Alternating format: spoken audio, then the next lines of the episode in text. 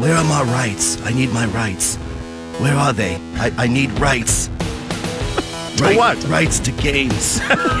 We still got some games. Say, good, good move, guys. Solid pivot. Good pivot. And oh, you know what? Great recovery after you guys, uh, you know, you uh, your failed attempts to win seats for the Liberal Party. What? Really good. You guys are a couple of darlings. Okay. Oh, and and I, I'd be remiss if I didn't say congrats on all that new stuff with the Atlantic. Ladies and gentlemen, hello and welcome to another edition of America's Best Worst Canadian Sports Podcast. That's right, Real Good Show is back at it again for another week. It is episode number 179. My name is Justin Morissette, and oh boy, do we have a doozy coming your way today. I am so thrilled to be joined by my guest today, and I'm not going to talk too much off the hop this time out because. Oh, we talked for so long. We talked for almost two hours uh, with this gentleman that um, don't know why I said we. I, me, I talked with him. I guess Mike and I together talked for uh, almost two hours. The recording process actually did run for longer than two hours. I snipped a couple things out here and there. Regardless, uh, I thought about releasing this episode in two parts over the course of two weeks, uh, in part because we talked for so long that I know when I post this, it's going to take up all of the storage space that I have on my uh, podcast hosting service for the rest of the month.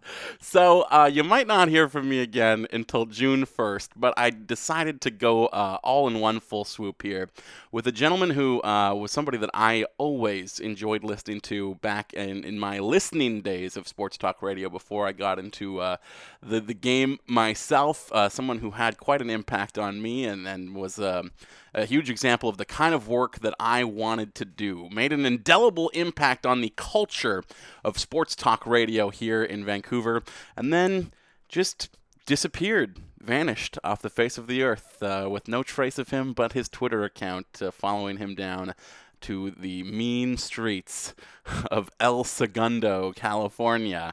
Uh, he's going to talk all about that, but yes, it is my own personal Winnebago man, Martignago man, you might call him. Mike Martignago, former producer and host from the Team 1040, now TSN Radio here in Vancouver. A very talented and funny gentleman. We get into all sorts of things uh, his career, uh, the difficulties of, of just trying to make it in sports talk radio here or in any other city, really. Uh, you know, the Whitecaps, the scandal that surrounds them, uh, the Vancouver Canucks ownership, uh, what's going on with the management group. He even uh, revives his. Well, we'll we'll leave that for for later in the discussion. But a special character joins us uh, later on, and uh, we got into it about the number one thing that I brought him on to talk about, which is, of course, he's very anti uh, experiencing joy. If you happen to work in a in a uh, sports newsroom, he was very upset with uh, those videos that were circulating last week of the Sportsnet newsroom in Toronto losing their minds over the Kawhi Leonard jumper to to win Game Seven, uh, the only buzzer beater in NBA history, a, a, a transcendent moment. Uh, I think in NBA history, I think the NBA thinks that too. Mike, not so sure, however, and we will get into all of that. Uh, so yeah, we talked for almost two hours. I should probably stop talking so you can hear our conversation. Once again, it's a good one. Without further ado, my conversation with Mike Martignago. Look at you nerds! It's been a while! My guest this week is someone you may know as a producer or on air host from uh, that other radio station across the way that I used to listen to, but have since sworn off for reasons that are entirely unrelated to my current employment situation. Uh, he is. Uh, now an international man of mystery. He has gone AWOL. No one has seen or heard from him. This is like my own uh, searching for Bobby Fischer or, or Winnebago man situation. Uh, Mike Martignago, welcome to Real Good Show. Thanks for having me, man. I, that's quite the intro. Wow. Well, there are a lot of people who. Uh, are very uh, uh, puzzled by by your disappearance that you've gone off the grid. I I um I that's that's bizarre by the way. I don't see it that way. Um no, I've I've been out of Vancouver for almost 2 years now and um I, I I'm I'm pretty pleased where I'm at. I'm I'm living just outside of Los Angeles. Um, I work down here, obviously, and I think the whole thing it, it came to be um, very quickly in the in the sense of moving. Like it literally happened like within a week in terms of paperwork and getting every everything and all the shit sorted out. Um, but no, I, I, I, I also didn't set it up well. I'm on, on, on Twitter. I just basically said like, "Hey everyone, I'm leaving. Talk to you later." and I think I think I think that was right around. Am I allowed to refer to the other station? yeah, okay? yeah, go for it. Okay, so uh, that was right around the time when word was coming down about uh, Halford and Brough getting a daily show Monday to Friday on the station. So yeah, I mean that was what August September of 2017, and and I just kind of up and left. P- people were asking, "Are you going to be part of that show? Are you going to do this? Are you going to produce? Are you going to be on the air with them?" All that bullshit. But you know, kind of behind the scenes, my wife and I were uh, not necessarily scheming, but we were we were working our way to uh, move for for work down in the United States, and um, so when I when I left, I kind of played it off as a joke, and I think a lot of people actually didn't realize I was actually moving to the states. I, I basically said like, "Yeah, Halford and Brough cut me. They don't want to hang out with me anymore. I'm leaving. Uh, see you later. I'm I'm out of this shit." And um, here we are. So I've moved. I'm I'm doing my own thing now uh, down here. I, I, work in marketing. Granted, I worked in marketing um, and communications back when I lived in Vancouver, as I was doing radio because we all know radio doesn't pay the bills. Oh, what are you and, talking about? Why do I have to do this podcast? It's for love of the game, obviously. Exactly, exactly. So that and that's what a lot of people, without going into the whole life story, um, that's what a lot of people just never knew uh, from about me from my standpoint was the fact that um, probably like right after Vancouver 2010, I was I was doing a, a marketing and communications gig, uh, you know, Monday to Friday, and I would the radio stuff was fun, but it was always essentially like a side gig. It was never full time work. And um, it was just, it was never really there. It was never really offered. And the opportunities were few and far, but I got to do a lot of fun shit on the radio. And, um, you know, we made, we made a lot of memories along the way, whether it was doing, you know, curtain blog radio or doing soccer stuff. Uh, you know, I was really passionate about that. And, uh, anyways, I mean, life is life is pretty good down here. I'm just outside of LA, and I can't complain. Yeah, well, it's hard for you know. I have a you ha- if you're going to stick it out in this industry, you have to have like a certain level of self belief that you are good enough to make it in these uh, competitive shark filled waters. And I like to think that about myself, but at the same time, you know, I look at someone like you who who never had uh, it happen for you, despite being you know as fucking hilarious as you were, uh, pretty consistently on the air. I like to think, and um, wow it, it's it's proof. An old saying of mine: tears in my eyes right now. It's it's proof that uh, that we do not live in a meritocracy if things do not happen uh, for Mike Martignago.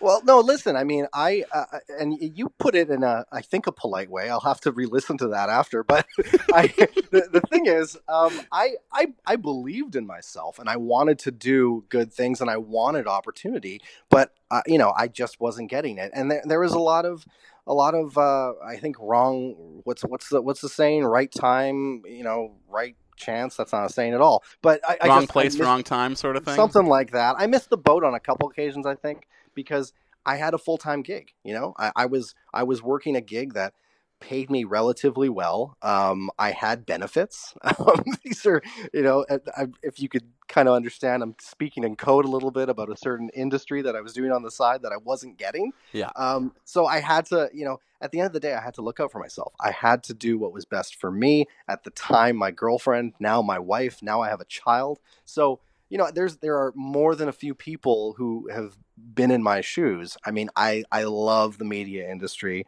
I take shots at everyone left, right, and center. I love fucking around. I love making jokes. I I, I still follow every sport. Um, but in terms of in terms of actually working in media, uh, right now, anyways, that that door's closed.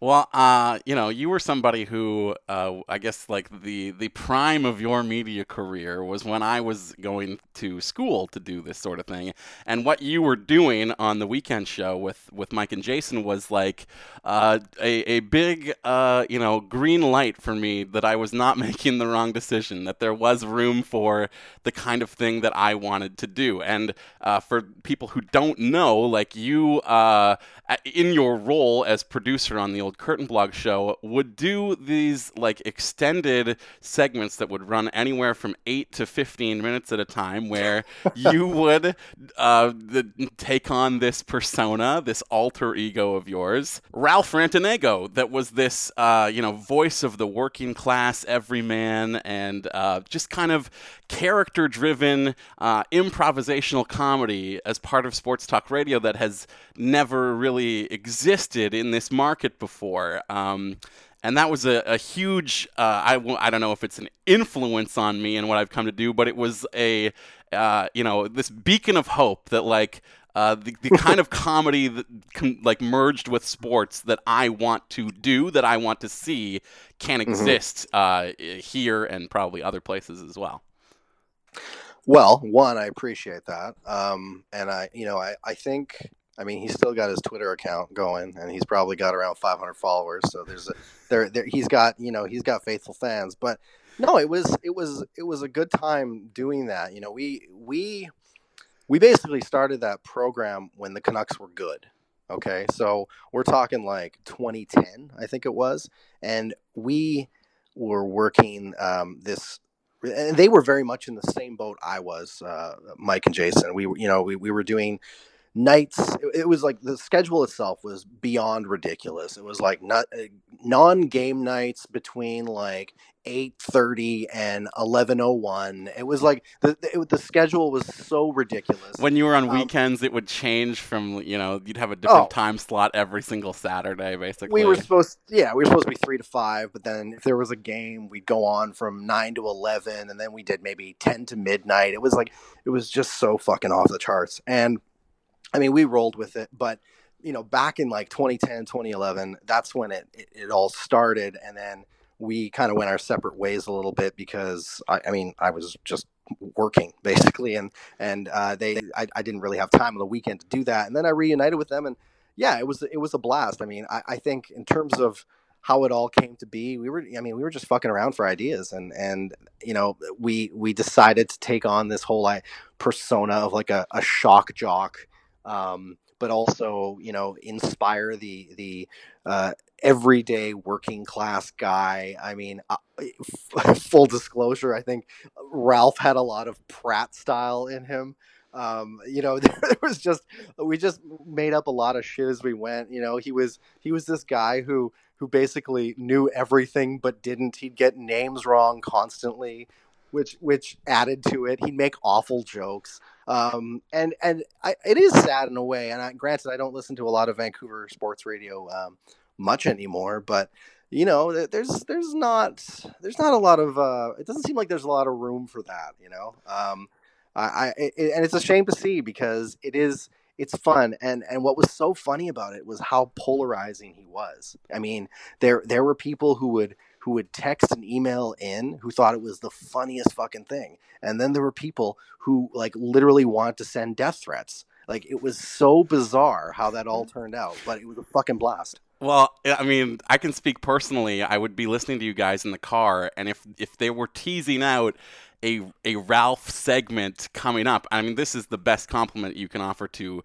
uh, sports talk radio at all. Is you know, I, I, if I got where I was going, if I pulled into my driveway at home, I would stay in the car for as long as it took to hear whatever Ralph was going to say. Because I mean, yes, you're t- you're you're mentioning the fact that he's uh, you know, kind of a, a blumpkin, an idiot of some sorts, but at the same time, it's also this avenue for you to uh, speak truth on some level because uh, you've created this like side voice that you know you can't get mad at what he says because it's not serious and mm-hmm. in that light you can slide in some actual biting commentary at the same time right and and i slash he did that a lot um you know there was there there was a lot of flexibility with that character to you know make the the random jokes about uh, Francesco Aquilini's wine cellar, or um, and if, if we, I won't go into the whole story, but there obviously is a story there, and I'm sure quite a few people know it.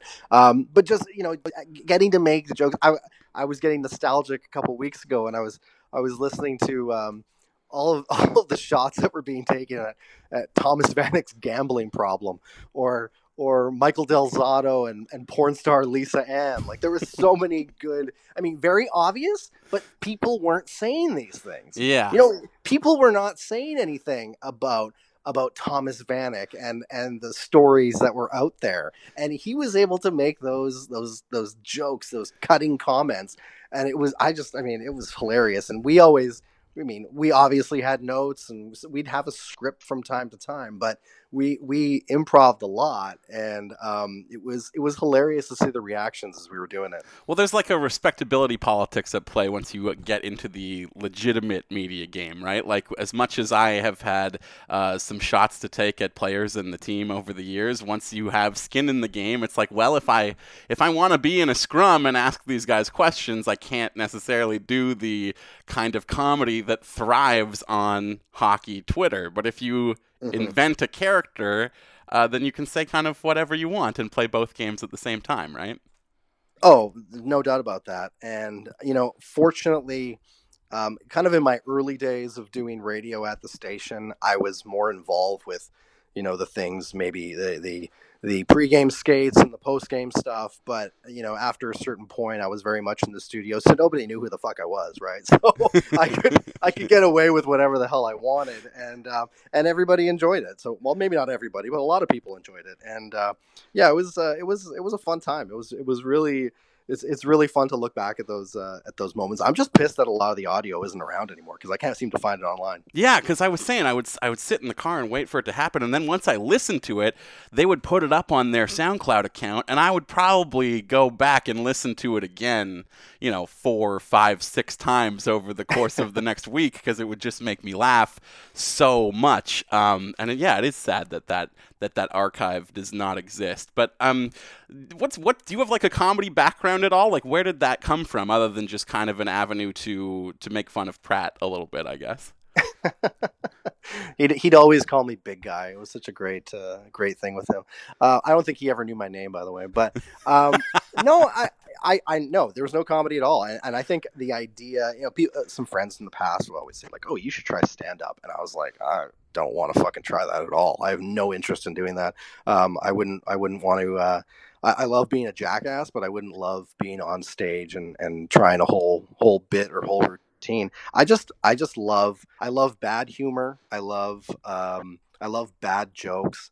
I love sarcasm, and it was just a thing where you know, growing up, I, I, I enjoyed making people laugh. I mean, I love the opposites of things, and and it was it was just one of those things where uh, I I just kind of was a bit of a clown growing up, and um, I, I, I just you know I think and and I've noticed this a lot with with people, even people who are well established in the in the TV, but more so radio industry. They go into it and they take themselves extremely seriously, and then you know maybe after a couple of years they just loosen up a lot more. And I think we see it with a lot of the Vancouver personalities on Twitter now. You know, there's there's quite a few who are just a bit more calm and they're they're a bit more relaxed in their own skin. So you know, you'll see. Um, take your pick. I mean, you'll you'll you'll see maybe like a uh, just a guy like I don't know, like a Blake Price make just a, a random joke, and you're like, what? I didn't think he was going to fucking say that. And and and it's great to see because these are people being being real and uh, and that's not that's not a thing at Blake at all because he has a great sense of humor too but you know we tr- we I think we just tend to take it a little too seriously off the top but um, it's like I said it's it's nice to see that people are, are loosening up a bit when they when they get online and kind of show who they are. And you know, when you, you said that it, it, was he's supposed to be kind of this voice of the everyman, but he's constantly making crass jokes, getting names wrong, all these certain things uh, that, that, you just touched on. Uh, how much of that is pulled from your experience as someone who worked in sports media and then has to deal with kind of everyone in your life and even like casual acquaintances that you meet at parties immediately being like oh you you work in sports radio? Okay i'm going to just talk sports at you for the next hour and, and have nothing else to talk about with you basically. Yeah that um i don't miss those moments honestly. Um it, no it, it's, it's like it's one of those things where when people hear you do get like and I'm I'm not like I'm not filleting myself here, but it's like this local celebrity vibe you get, right off the top, and I and I just I would always think like, oh, if you only fucking knew. Like, it's it's not like that at all. It's it's not. It's it's it's it's bad hours. The pay is is poor. Don't get me wrong. People in, in good spots make good money. There's no doubt about that.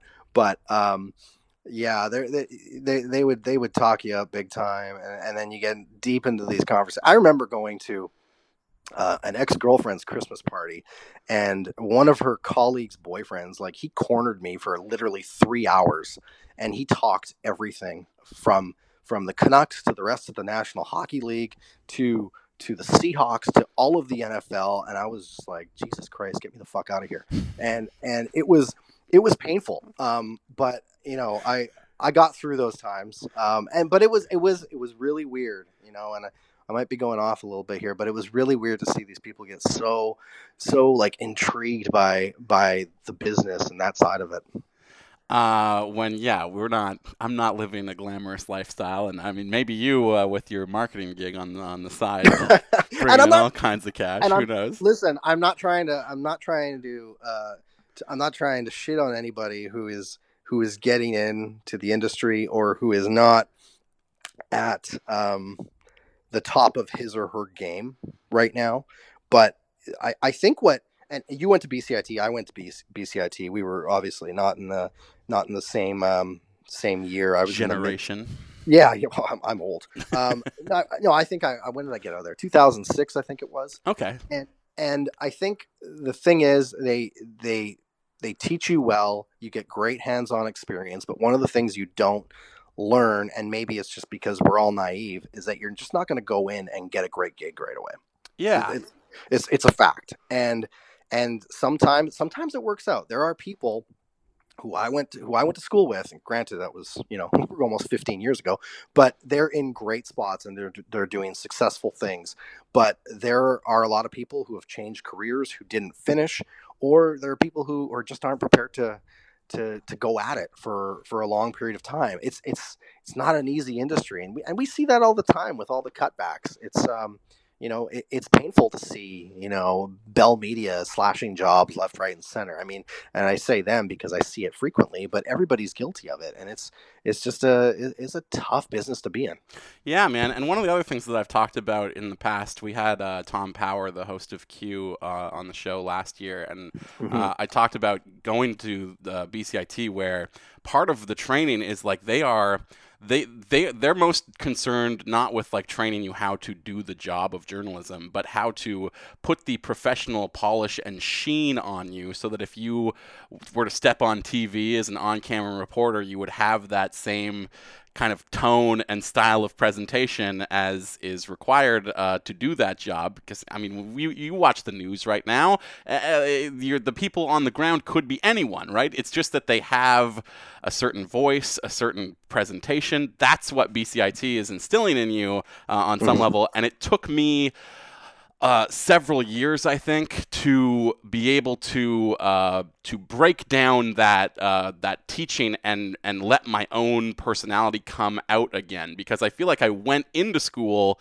with a lot of personality and idea of what I wanted to do, and then they just put a bunch of makeup on top of me, and it's a process to kind of maintain the skills that you picked up, but also let yourself shine through again. And that's sort of what you were talking about with the way that people have kind of um, relaxed a little on Twitter, uh, I guess, as well. Yeah, no, I, I, I think it's it's it's weird. You go in with a certain confidence level, and and you know, I don't want to say arrogance, but the thing is, uh, a part of the gig, you have to be confident. You, there's no doubt about that. I remember one of the first questions they asked the group of forty or whatever the hell it was, and they're like, "What what do you think you need to be successful in this program?" And I think I said confidence, and I got a couple of weird looks, but you need to have that. Um, but you're right as as you go through they they try to build up the professional angle so to speak but you do need to have fun with it. You you you know you and and we've seen it now over the especially the past couple of years how how many different avenues um, people have gone down when it comes to trying their old their own thing whether um, you know is, is it lucrative? Not always but you you need to be able to branch out. You need to be able to try different things. You need to be able to to to explore and and and have fun whether it's through video whether it's podcasts whether it's on radio whatever the case. Well, uh, I don't want to sound like James Lipton inside the actor's studio right now, but can we can we talk to Ralph? Let me tell you something. What the hell do you want? Ralph, it's uh, it's great to hear your voice again. I, where have you been these last few years? Oh, you know, I've been on the site. Busy times. Yeah, I, I don't care what the damn NDP says about all this money laundering. There's a lot of gigs going on right now, a lot of projects. Me and Johnny, we are busy sons of bitches. A lot of towers going up, obviously. I think one of the towers that you live in, actually. You know the one, Francesco. It's tr- it's true. He does own the building that I live in. Uh, uh, uh, he Ralph, owns everything he owns everything he owns your life he really does in a lot of ways. he's ways. your landlord he is. He really is. some think he's a slumlord too i don't know uh, Oh, Ralph, did you see the, the story in the news last week about him uh, him withholding payment uh, overtime that was due these international workers? Did you see that, Ralph? I, I I remember scenarios like that, and let me tell you, Johnny and I, we would show up with the baseball bats. We'd bring our knives, put them in our back pockets, and we would threaten to slash throats. Johnny and I do not fuck around to, to get your own money or to withhold it from others? to withhold it from others. You've seen The Departed. I I have seen it uh, a few times actually. Uh, oh, did, did that did that ever happen to you, Ralph? Though you know, I I know that sometimes uh, on these sites, the way the jobs go, if the if the budget runs over, not everyone always uh, gets their money in the end. Do you ever had to uh, to fight to get what's yours, Ralph? It absolutely has, and what you do in those situations is you threaten your boss's family. That's what you do. You threaten you threaten them from from tip to tail. The oldest person to the youngest baby. They are all under threat. Ralph, have you been keeping up with uh, with the team, obviously, as well in your downtime when you're not on the job site? I have I have uh let let me let me tell you this uh Elias Pettersson, not a bad kid actually. Not a bad fucking player. A little prickly. I, I, I- did you see that death stare? He, he learned that from me. I tell you that. Whoa, that guy, he knows what's going on. He knows. You know what? Good to see the evolution of Bose Horvats. Great to see. Great to see that bastard pick up his game. And uh, you know what? Hopefully we, hopefully Brock Bozo gets a bigger contract this year. Is there is there anyone on the team that you are not thrilled with that you that you have uh, negative things to say, Ralph? Oh, you know, uh, you know this uh, this Jacob Mockstrom character. I mean, this guy, this guy, he has the whole goalie coach thing. Oh, yeah, I play twenty good games. I'm a starting goalie. Get the hell out of here. Well, what about No thanks. what about Jake Virtanen, Shotgun Jake? He's uh, become a beer drinking sensation. That's got to appeal to the working man, right? I, I, I tell you what about about Jake Vatanen. You know, he I think the goal was twenty. He was never going to get that. But let me tell you, he encouraged the blue collar to drink more. And that is what is beautiful. It is fantastic. It's great to see people drink. I love it.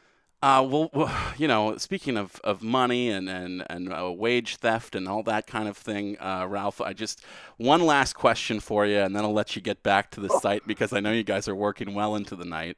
Please, it's late. Well, how about how about Loui Eriksson, Ralph? How do you feel about him? Oh, little things. Oh my goodness. That that son of a bitch. If he was on the job site, he he he probably would have been murdered years ago. You would not find him. Okay? He'd be, Six million dollars for nothing. he's a foundational player. Yeah, you'd find him in the foundation. That's exactly it. You, you too, Brandy Sutter. You too. Oh well, Ralph, uh, a pleasure catching up with you. Um, uh, you know, it, things got a little dark there, but I don't know what I expected. I, I should have known better. You, you should have known better, Richard Marx. You really should. Okay, you too, Ed. Gotta go.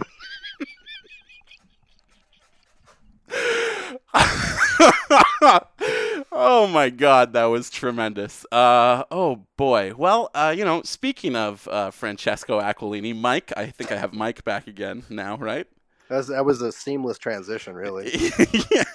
Well, um, you know, uh, he, he's someone. I don't know how much you keep up with the team still now that you're down in LA, but just going by uh, your Twitter, uh, the the cultural phenomenon, uh, uh, the character of Francesco Aquilini as he presents himself uh, on his own Twitter seems to be a, a a point of fascination for you.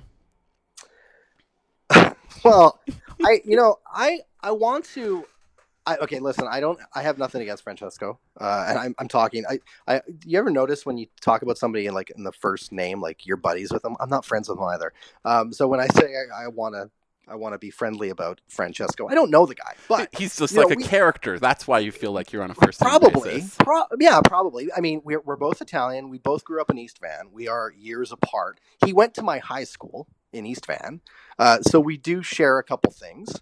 Um, but his, you know, his Twitter account is uh, pretty disastrous. Um, it's and and it's it's painful to watch. Um, I haven't been blocked yet, which is a good thing because I need access to those tweets.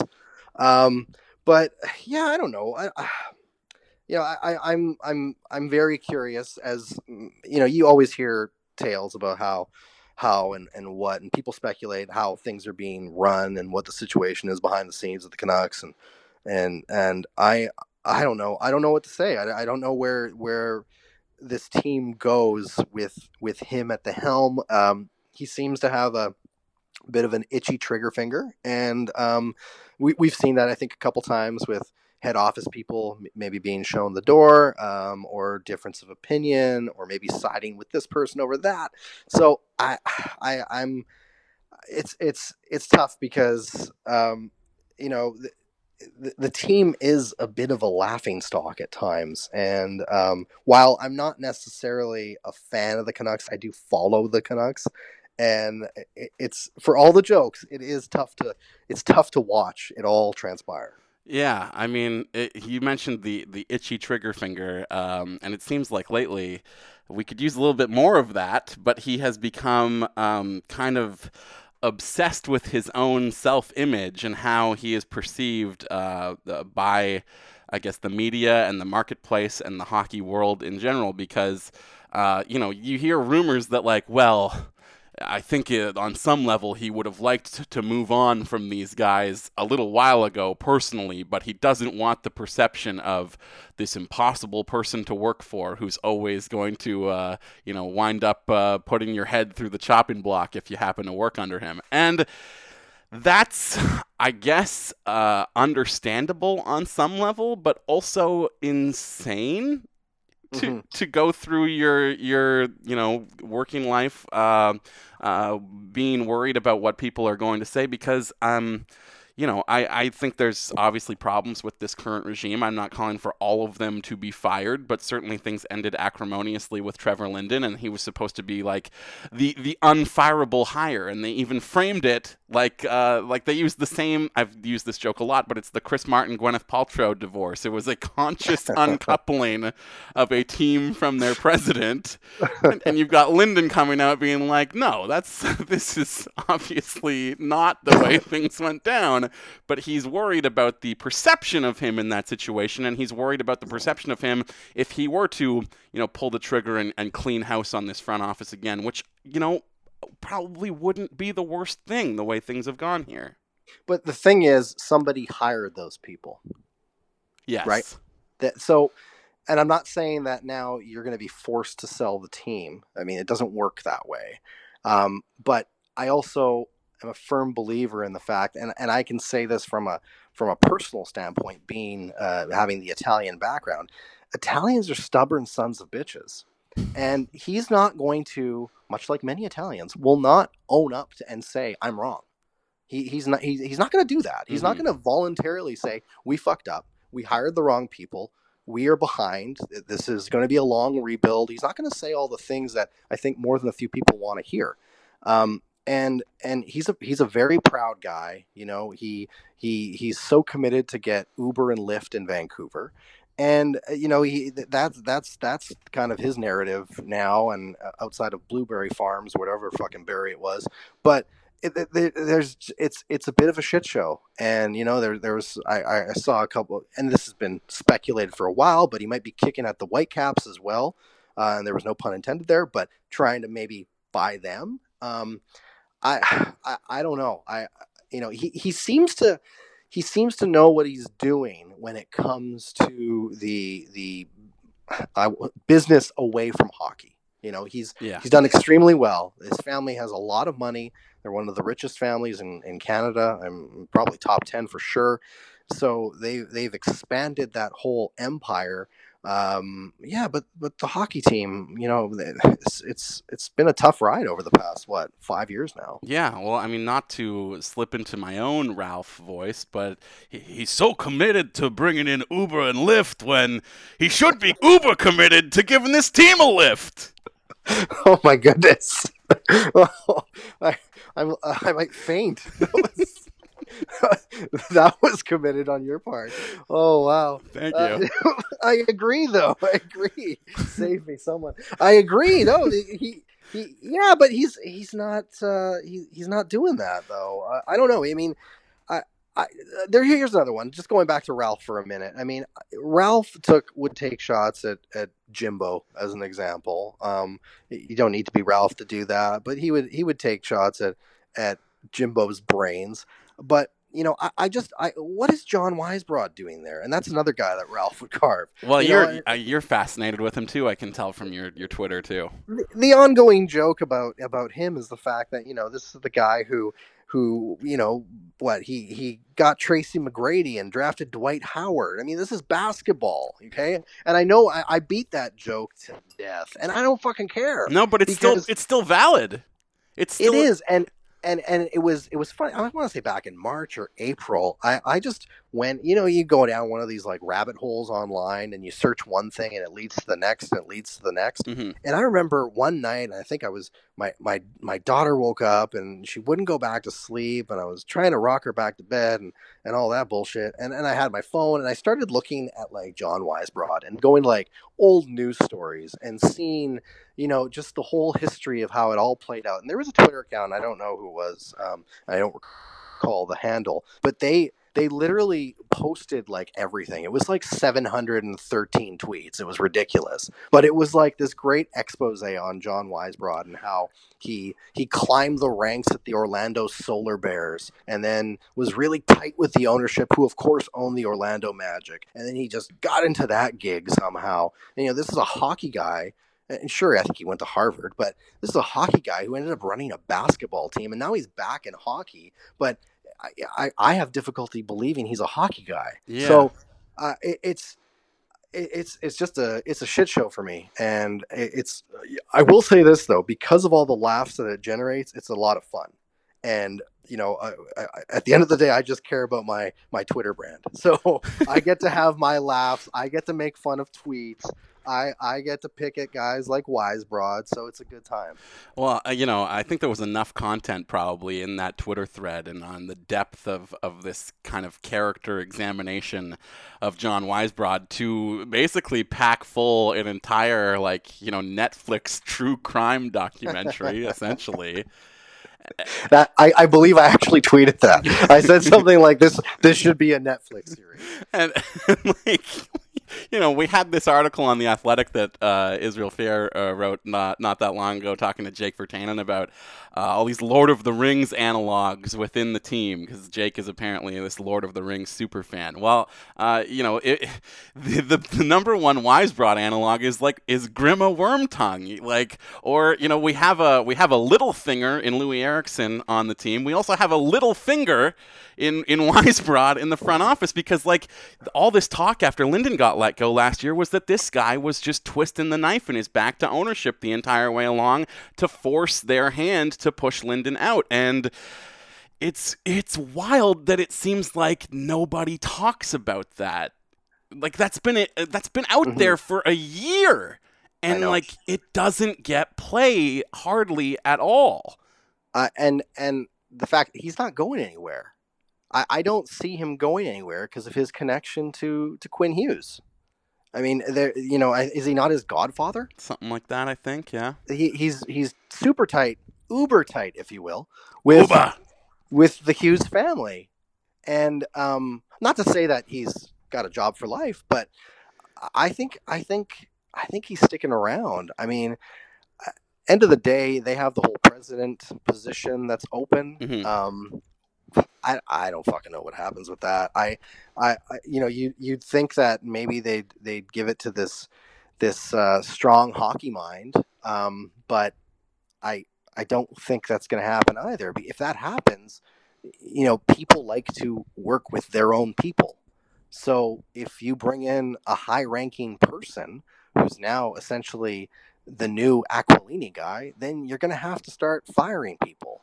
And that would be that would be GM and whatever the fuck Weisbrod does, and then maybe Travis Green, and and it's just a trickle down effect. So, um, I, I don't I, I don't I don't know. I'm really excited to see how it all plays out, but I don't know what's going to happen over the next little while. Yeah, and the thing with Weisbrod too is that like even his defenders uh, will point at the Calgary Flames and the success that they enjoyed as the number one team in the West and the young core that they've put together. Like, look at Calgary; these clearly.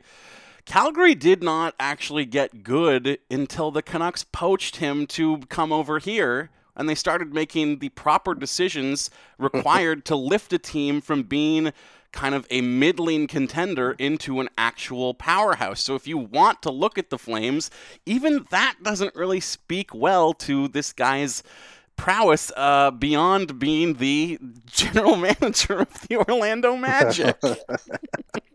Which is still, it's so fucking hilarious to say out loud. It's like the GM of the Orlando Magic is basically running things of the Vancouver Canucks. Um, but you know what? He does. You know, I mean, didn't he? Did, wasn't he there with Benning in Boston? Like there. I don't know. Yeah, there's, maybe. There's history there. Um, you know, he. It's it's it's just so bizarre. And and just take, going back to Francesco, you you think of him and this is probably in my like Twitter draft somewhere. It's a it's a big draft list, but there's there's got to be a tweet somewhere where I'm I'm thinking at the end of the season when I think of Francesco, you know, he, and he's this guy. He's supposed to be this astute businessman, and you know, I would say he is because his family has a lot of money. Well, the reason why they did that is because they made the right decisions. Um, I'm sure there's been some other things along the way, but he he seems to know what he's doing. So here we are. What is it? Four years of crap essentially like not even mediocrity i don't think he'd stand for that at another business he he would not you know if if if the leadership of one of his businesses was leading this company to four down years did they see a bit of an uptick recently sure but if if from that financial aspect from that background if it was going down wouldn't you make a move? Wouldn't you try to to bring in the people that can make the right calls bring in the new leadership? And and here he is sitting on his hands. And even the uptick you know is all around drafting elias pettersson essentially. The the apocryphal tale of the drafting of that pick is that jim and john did not want to do that they mm-hmm. wanted the other guy. They wanted Cody Glass out of Portland, and it was Trevor Linden and Judd Brackett and Thomas Gradin who had to fight to make sure that they actually did pick Elias Pettersson at fifth overall. A year later, you know, uh, Linden's not even in the job to see that pick pay off. And I know Trevor Linden gets gets like shit on quite a bit um, still, but I think I think he's um, you know his his name has has come a little cleaner over the last little while because I think of that group, I'd like to think Linden had the most common sense because if he didn't, I'd be really concerned. But um, I just I just feel like he was probably one of the smarter guys around there. Um, but at the same time, I don't think he was given all the the power necessary. And you know, I look at it, and I'm by no means am I a diehard Lakers fan, but I, I think it's very comparable in a way to Magic Johnson. What happened to him down here, and and he talked about it on on on Monday about how he, you know, just he was told he was going to have certain things, but at the end of the day, he didn't get those things. And uh, honestly, the interview that he did with ESPN was probably, I mean, that, that was the best thing he's he's done. Like his Twitter account is an absolute fucking joke, and it made no sense that that was the same guy who tweets that shit. Yeah. So so the fact that he was able to reveal some of this info also showed that the Lakers are a shit show. But I, I, I relate him a bit to how Trevor Linden was, how they, they just could not call all the shots and at the end of the day, they both parted ways with respective organizations. And I honestly, I think from Linden's standpoint, he's got the whole Club 16 thing, and I think he's opened like 1,300 more health clubs. Yeah, Orange I mean, Theory or whatever it is. Yeah, I mean, the, he's a he's a, he's probably a pretty good businessman too. He's not Aquilini standard in terms of money, but he seems to know what he's doing and he's still got you know he's still got a good look within vancouver he you know people when they when people think trevor linden they think that you know, as cliche and shitty as it sounds, but like he's forever a Canuck. You yeah. Know, he's he's that guy. They're gonna think of the guy in back in '94 that had had the blood dripping down the side of his face while hugging Kirk McLean. Like you know, he's gonna they're gonna think of of him scoring the goals in Game Seven against the Rangers. All the moments, and um, he's he's always going to have that, and I don't think he's been tarnished too badly. Yeah, and I mean, I think um, over the course of the last little while since he's been gone, I've developed my own sort of, uh, let's call it a black, yellow, red, and orange theory on what went on behind uh, the scenes there as he was going. Wow. And and the, and that was, you know, I think it, it it only highlights the the difficulty, the thing that infuriates me in Francesco Aquilini on Twitter trying to present himself as this common fan because if you were a common fan, you would learn the lessons of a fan by watching this team year over year, right? And it seemed to me that Trevor Linden actually did, that he was the one guy in that group who was willing to say, we did make a mistake. And when we came in and said this was going to be easy, we can do this in a hurry, that was a mistake because all of the word last summer was that the reason he got forced out was he was the one who said, actually, this is going to take time. This is going to take a mm-hmm. significant mm-hmm. amount of time if you want to do it the right way, and we need to be committed to doing it the right way.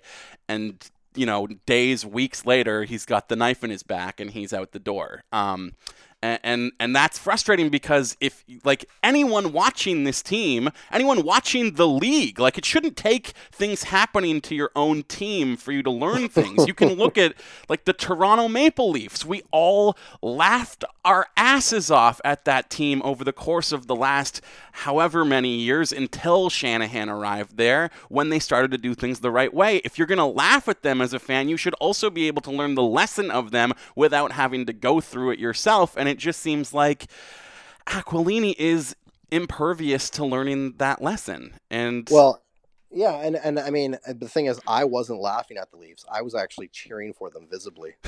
I was I was pulling for the Leafs. I there's myself, um, a lot of my colleagues when I worked in media. We were all cheering for the Leafs, and you know it, it was we were against the grain. You know, a lot of people didn't really care for us, but we pushed on. We fought for the Maple Leafs. Okay. So I, I, I, beg to differ. Okay, so I know what you're driving at here, and this is in part uh, the reason why we we wanted to do this show this week is that we've been getting into it uh, publicly and also privately in the DMs. I, I still got it by the way when it comes to the radio segues. I'm going to be honest. You do, you do, uh, you really do, and we, uh, you know, I, I I wanted to bring you on so that we could um, so that we could fight each other. I want you to fight me, Mike, because um, I know you want to fight me.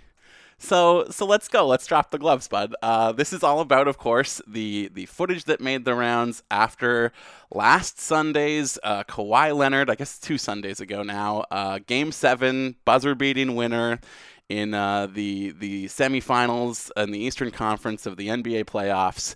The only Game Seven buzzer beater in NBA history, and and a video makes the rounds of, yeah. of the the newsroom Yeah. in the Sportsnet Toronto headquarters Correct. of all of the script writers and video editors who are responsible for cutting these highlight reels and putting uh, the show on the air, the the the hidden faces, the people that you will never see, uh, who Mhm. make the nightly highlights happen.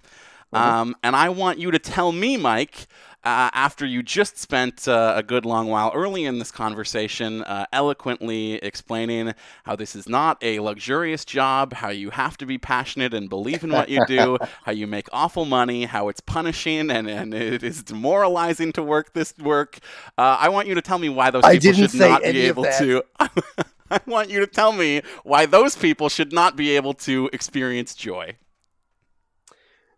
you are i, I want to say you, you actually call it fleeting joy.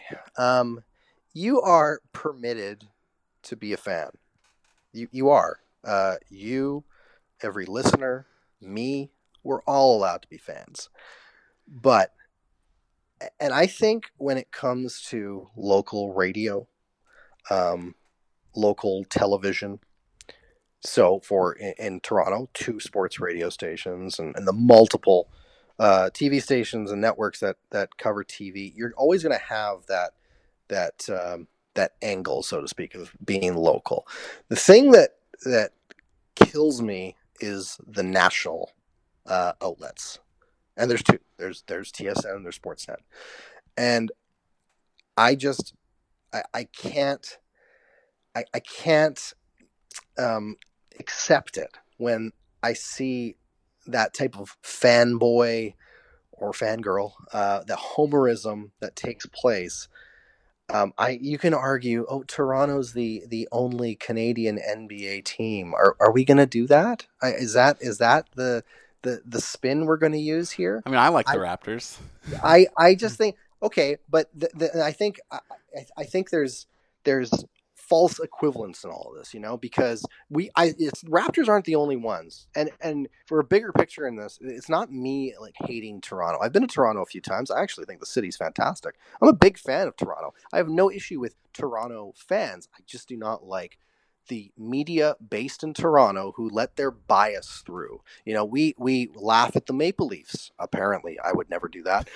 but we what what do people call TSN? The Toronto Sports Network. They call it the Toronto Sports Network, and that is mainly because, uh, say, a show like Sports Center will will lead off their show. And granted, they do have a lot of viewers in Toronto. There's no disputing that. But they will start off their fucking show talking about who's centering the Leafs' fourth line. And so people, likely across the country, but certainly in Vancouver, a place I grew up and lived basically all my life, would always say Toronto Sports Network, Toronto this, Toronto that. So now, if the Raptors or Blue Jays do something great and these people make it front and center, that's totally fine. I, I, I don't get it. I, why do why do they get a free pass? And this applies to like there's you talked about the people behind the scenes, the editors, the writers, whoever. I get that, but there are people, even the on-air personalities, who are at games wearing the shirts. They are sitting courtside somehow. Um, they are are pulling so hard for these teams to a point where when they go on TV, they're literally cheering while their highlight show is is happening. They are over the moon. And then if that team is to lose, it's a fucking funeral. And it doesn't work for me. That's not how it's supposed to be. It's not supposed to be biased. It's not supposed to be slanted.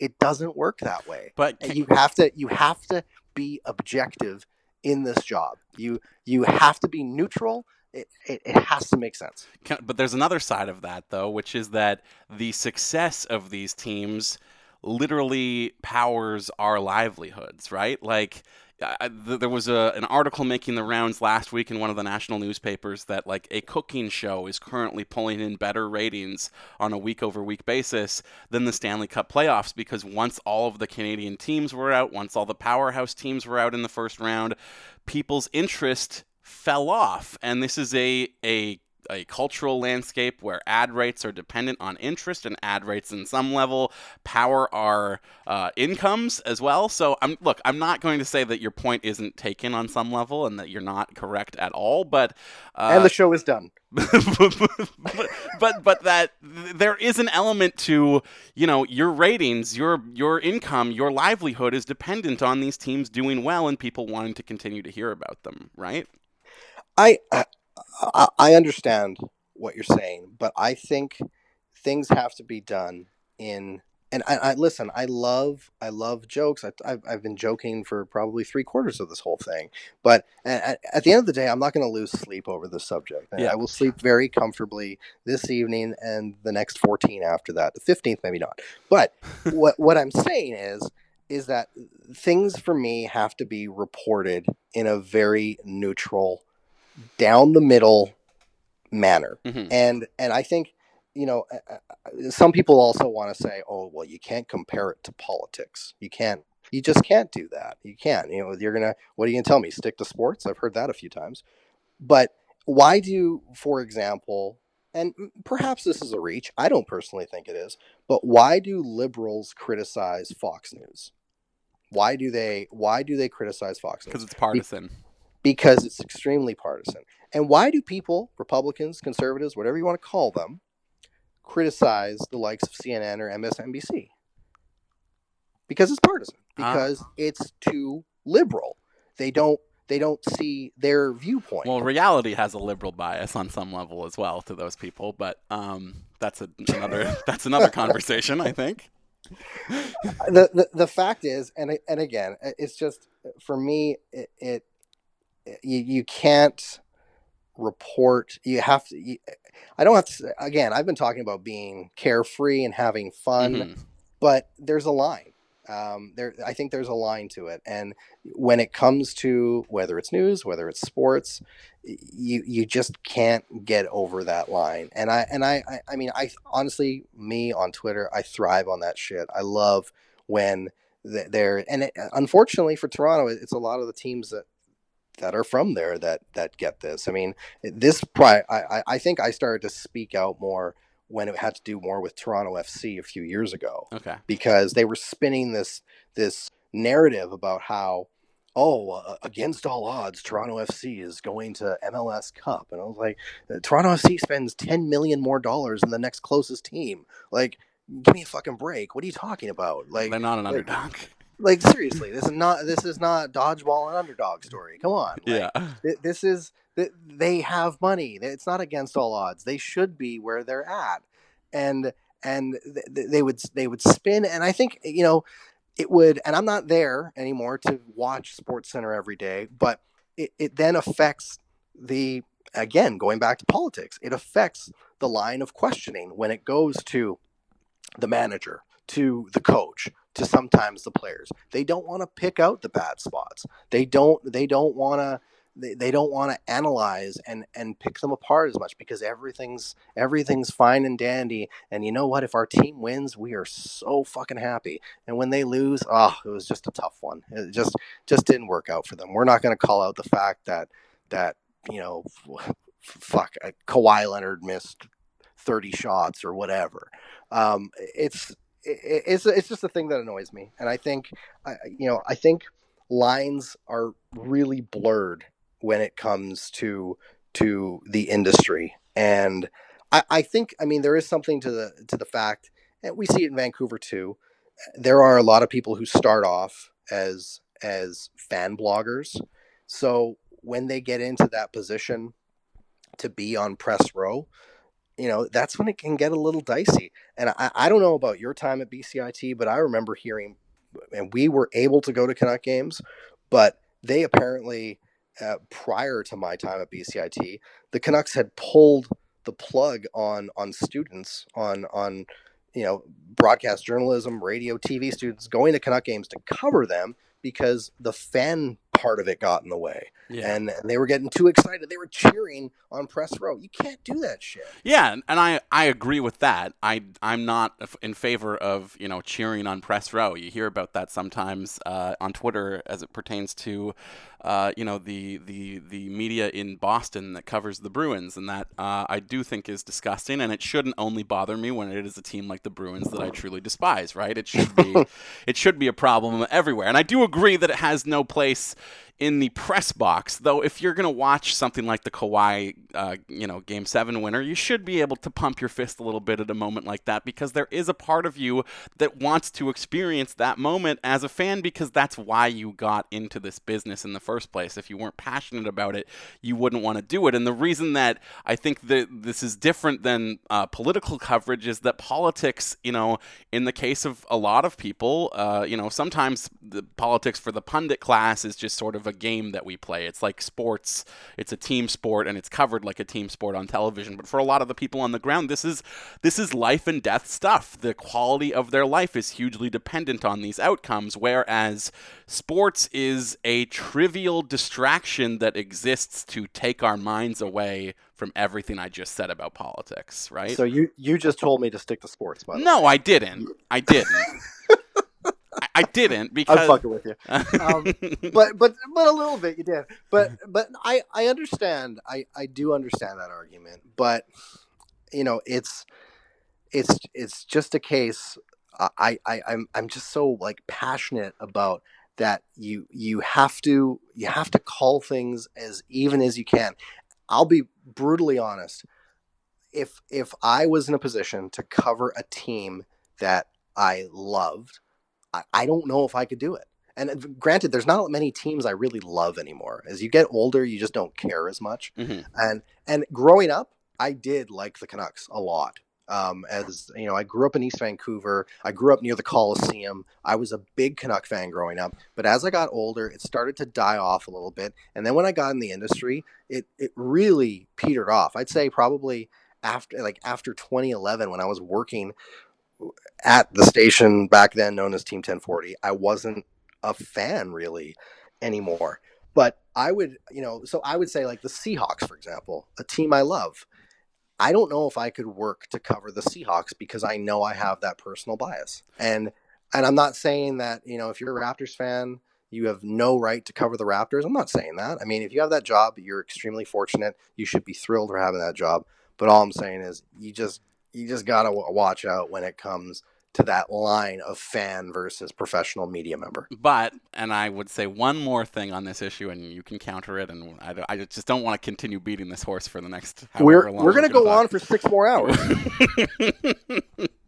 All I would say is that, like, think about the conversation that we've just had, where I have gone in on John Weisbrod and Francesco Aquilini and Jim Benning and all these ways these guys have uh, disappointed me, and, and Loui Eriksson. You know, uh, the list goes on. I don't think I would have the the passion to be as critical as I am about the things that go wrong if I was not also kind of uh, secretly still a fan at heart, you know, like the, there's there's two sides of that. It's like yes, I want to see them do well, but if they're not doing well, and if there are all of these issues, eh, who better to savage the team and point out everything that they're doing wrong?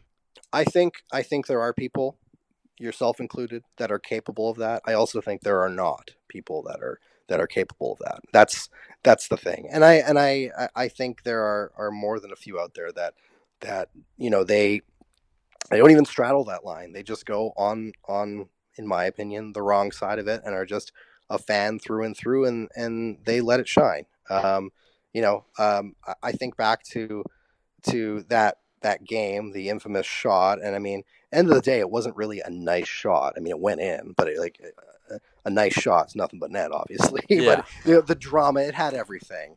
Um, you know, nobody was nobody was calling out um, Kawhi in that game because he hit that shot, and I think he finished with like forty one or something. But I mean, the guy took like forty something shots, I think. Um, and, and you know, you maybe I'm just being too picky. Maybe maybe I'm expecting too much. But you know, I I would you'd have to you have to pick through, and you you have to see the whole story, and you have to you have to tell it like it is. Um, so like again, maybe I just expect too much in this whole thing because, but now we can't be mad if Leafs coverage leads the respective highlight shows from the national network, and they're talking about a stupid thing to do with the Maple Leafs about who's on the third pairing or whatever. Yeah, I, I, guess that's that's a that's a fair point, I suppose. Though, I mean, that is the top story, though, right? Uh, to me, it I you know when the when the Jays were making their run, when the bat flip was front and center of everything, that was the top story of not just the sports reel, but the national news. If you were to tune into CBC The National, they were putting that ahead of, you know, there was a federal election going on at the time, and the bat flip was still story number one. So, you know, I, I did you just Fox News me there? I don't, I don't know if I believe that. Was that actually? That is true. true yes, there was a federal campaign going on during that Jays playoff run, and the the playoff run, the bat flip, and the way those games were boosting bar business, not just in t- Toronto but right across Canada.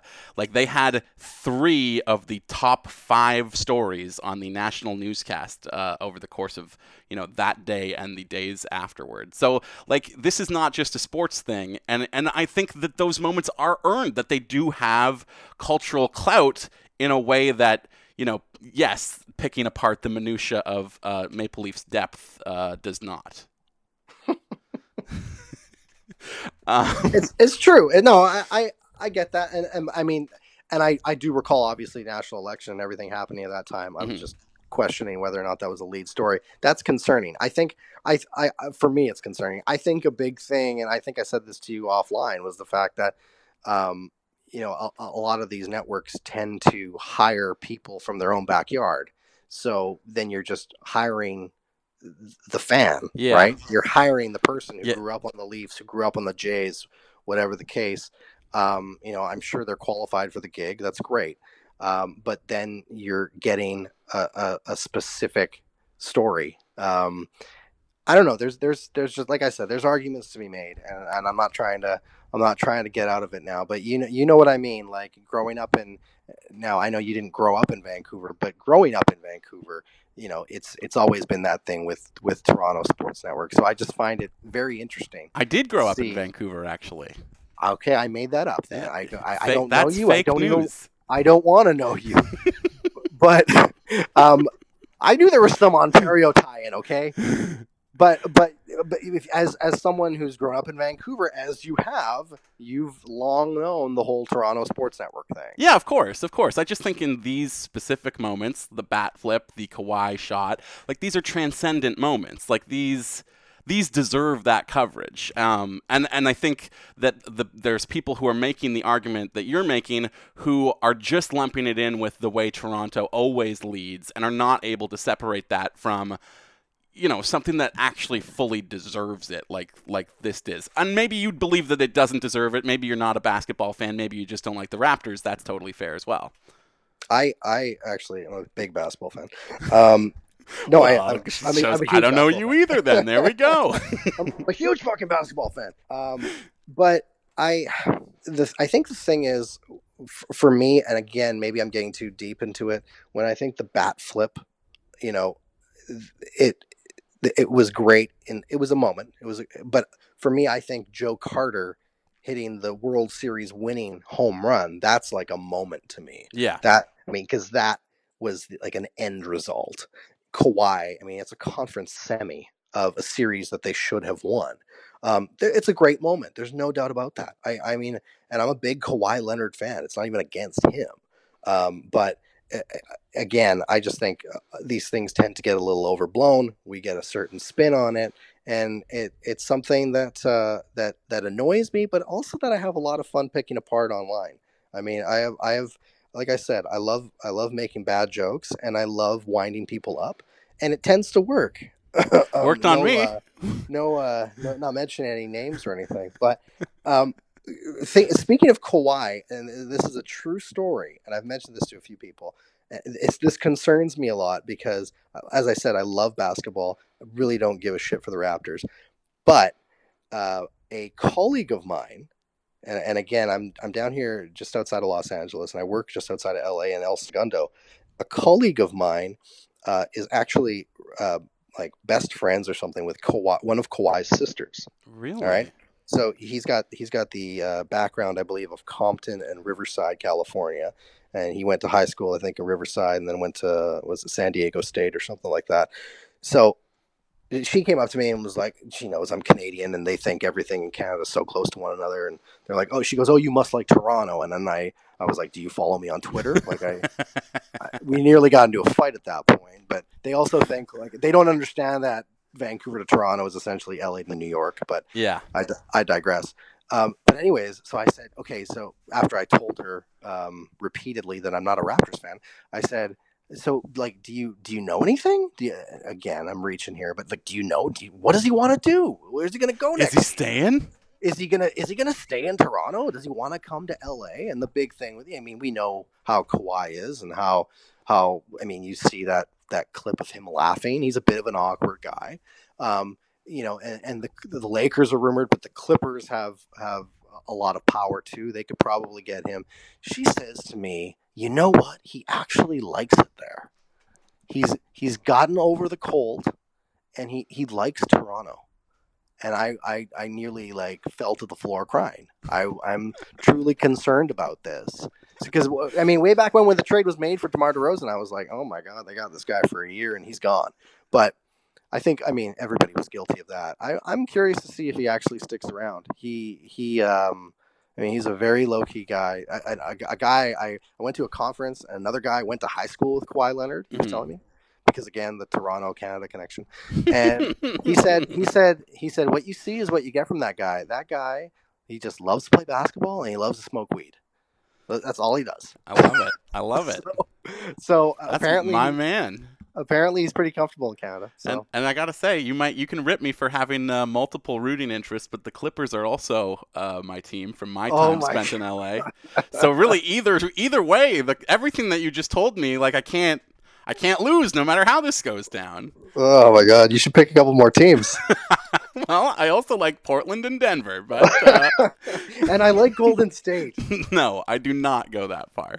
Um, uh, I was gonna say though, because I, 'cause I, ha- I did a show last week talking to everyone about um, it, it, both in fans and media around the Raptors where they were and recounting their experience uh, around that shot. Uh, I think the big moment that everybody thinks of with the Canucks uh, is Burrows' goal to slay the dragon, and I was kind of relating my own personal experience as you know maybe a media member who deserves to be canceled uh, and just pushed off to sea on an ice floe forever for my own personal biases. But I was on the sports desk at BCIT as a student, and that is why uh, students were not allowed in the press box when I was at BCIT because it was 2011 and there was just no room for us anywhere.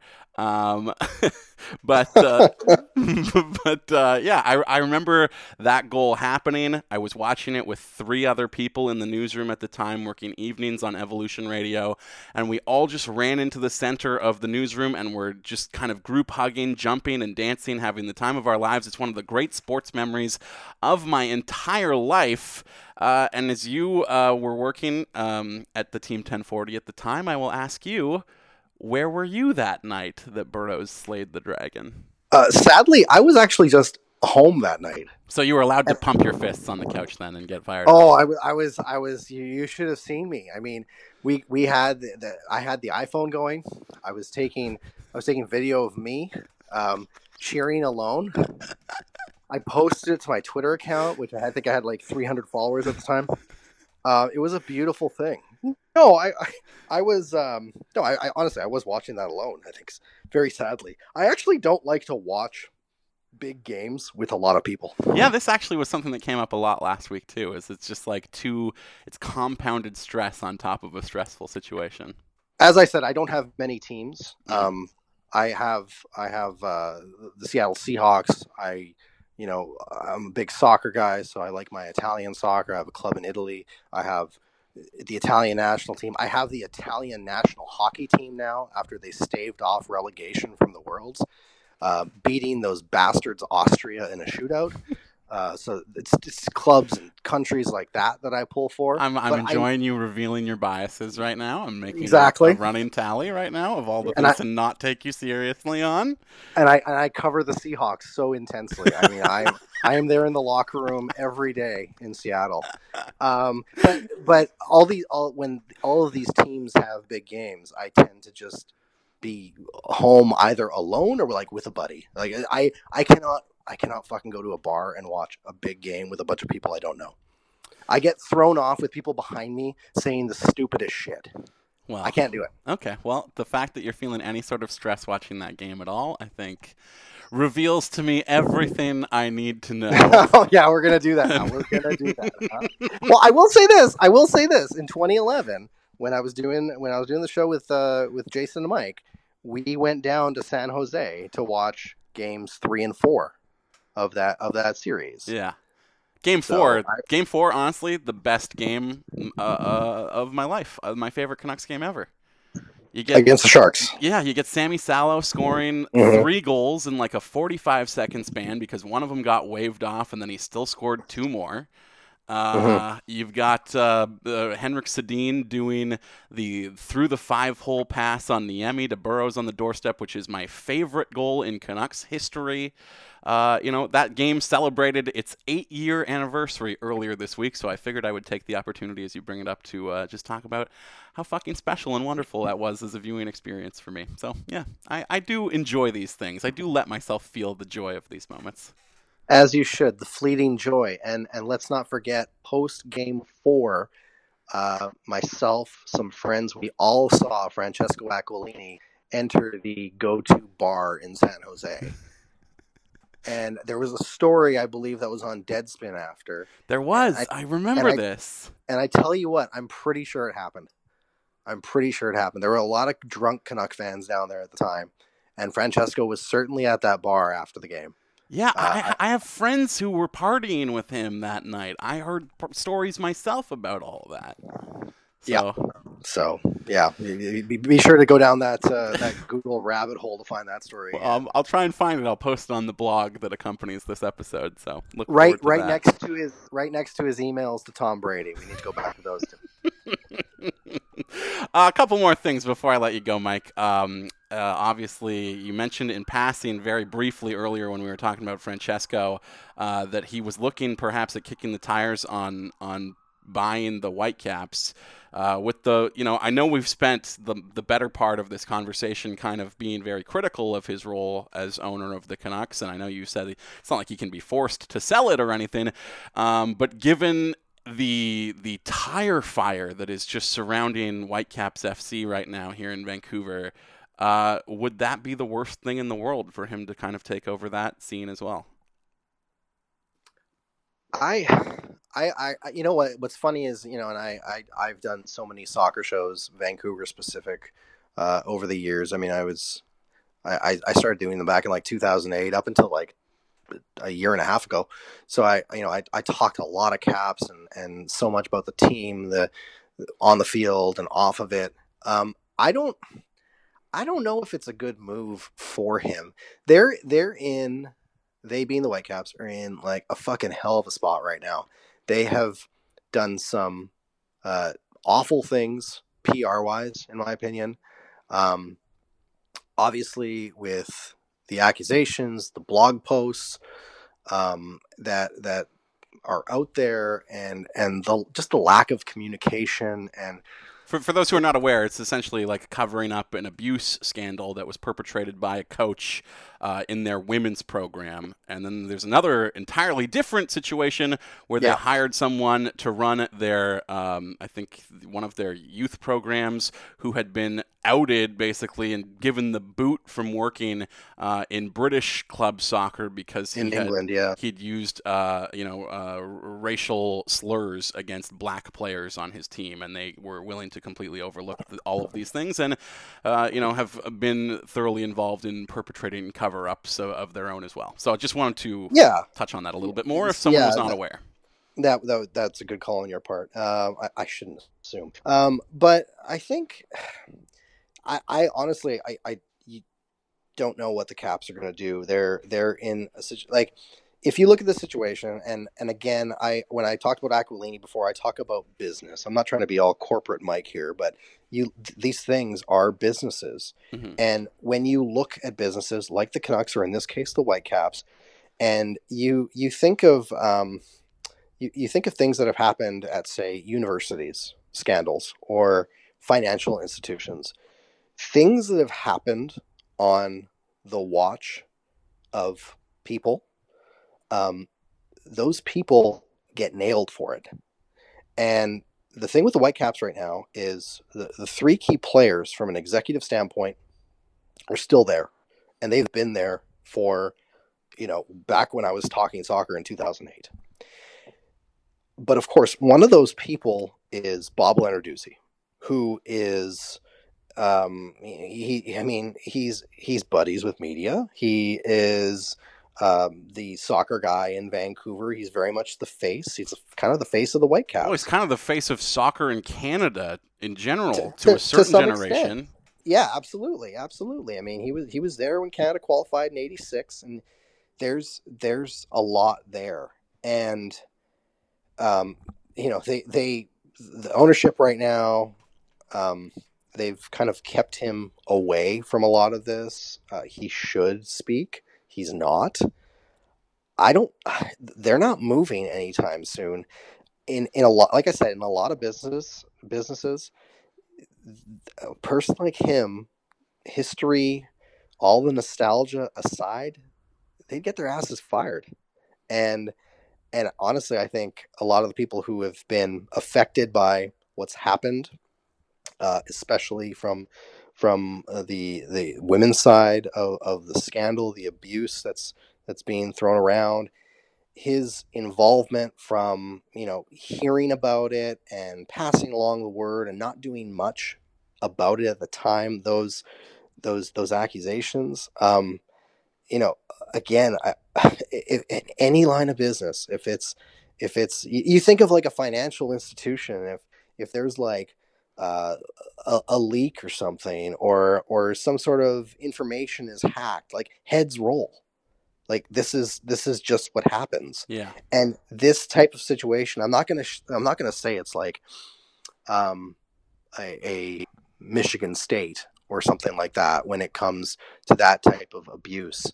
Uh, but at the same time, I, I, don't even want to go down the path of saying types of abuse because it affects everybody in in certain ways, and um, I I just I'm I don't know what they're going to do because I think they're they're in a, a really bad situation. I think they've dealt with it extremely poorly, and I don't think I, I, I wouldn't want to be them right now. Yeah, it took them almost two months for them to deal with it at all, and then you know what they did was uh, was basically just write this letter that that said nothing. So yeah, and and yeah, and there was there was there wasn't a lot of empathy. There wasn't uh, a lot of concern and, and care in it. And I know there's been meetings with the supporters groups and and you know some of the ownership with Jeff Mallett.